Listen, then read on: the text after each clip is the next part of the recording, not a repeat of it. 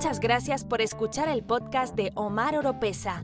No se olviden de seguir a Omar Oropesa en las redes sociales, escuchar su música en las plataformas digitales y ver sus videos en YouTube. Visite el sitio web omaroropesa.org para estar al tanto de todas las novedades. Hola familia, soy Omar Oropesa y saludos desde mi búnker bajo tierra en un lugar desconocido. Y bienvenido a otro episodio de mi podcast. En este episodio vamos a hablar sobre el progreso de la ciencia y cómo ha trasplantado un corazón de cerdo a un ser humano. Así como escuchó, increíble. No se muevan, no cambien el canal, que enseguida regreso. Lugares, abortos hasta el noveno mes. Los demonios, el partido político de esa persona. Puede derrumbar imperios, puede derrumbar muros, puede liberar un pueblo bajo la mano de un dictador. Pues escuchando la radio, el noticiero, el noticioso, sí, yo soy uno de esos pocos que escuchan la radio. La señal que viene del aire en mi auto, sí, yo la escucho. Yo soy uno de los pocos que piensa que la radio sigue adelante y avanzando. Y escuché que en Maryland, aquí en Estados Unidos, muy cerca de donde yo me encuentro en este momento, trasplantaron un corazón de un cerdo a un ser humano. Piensen eso. De un animal, de un cerdo, a un ser humano. ¿Y por qué a un cerdo?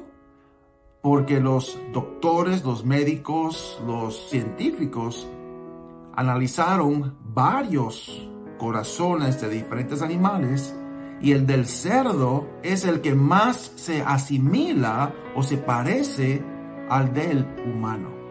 Y no voy a decir hombre porque ahí enseguida las mujeres comienzan con sus chistes y sus memes, sus memes de que el corazón de un cerdo es igual al del hombre. ¡Qué chistoso! No, no es así. El ser humano, el ser humano. No dije hombre. Entonces lo busqué en internet y quiero yo compartir esto con ustedes. La operación de trasplante de corazón de un cerdo a un humano. Impresionante. Es un hito para la medicina. Cirujanos estadounidenses trasplantaron el pasado viernes el corazón de un cerdo genéticamente modificado de un paciente humano con una enfermedad cardíaca terminal. David Bennett, de 57 años, se había quedado sin opciones para un trasplante ordinario debido a sus condiciones y el centro médico de la Universidad de Maryland en Baltimore decidió realizar el procedimiento extraordinario por razones compasivas. Tres días después de haberse realizado la operación, el receptor se encuentra en buen estado y bajo vigilancia médica. La intervención abre nuevas esperanzas para todos los pacientes que sufren la dramática escasez de órganos humanos disponibles para trasplantes. Yo pensando, ¿qué opinas sobre este asunto? ¿Será que el hombre ahora quiere ser Dios?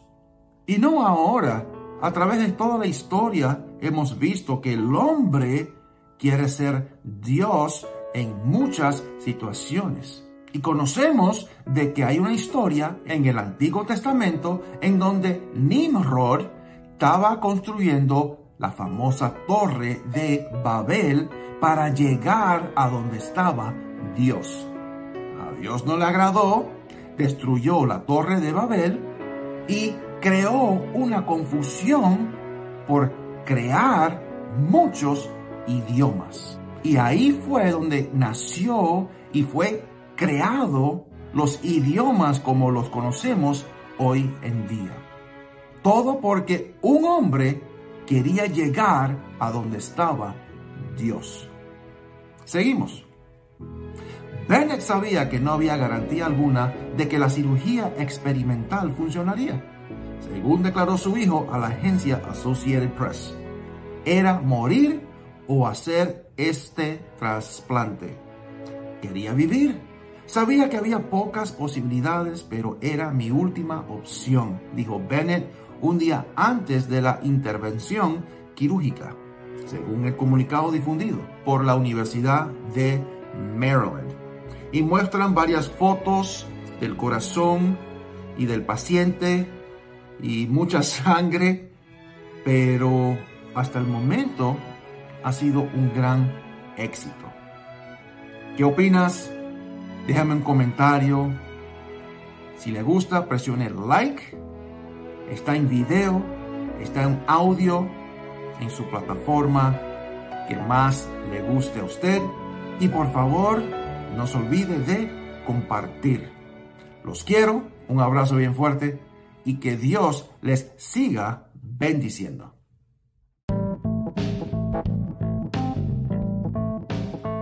Si le gusta este podcast, usted nos puede apoyar compartiéndolo y a través de donaciones presionando el link en la descripción.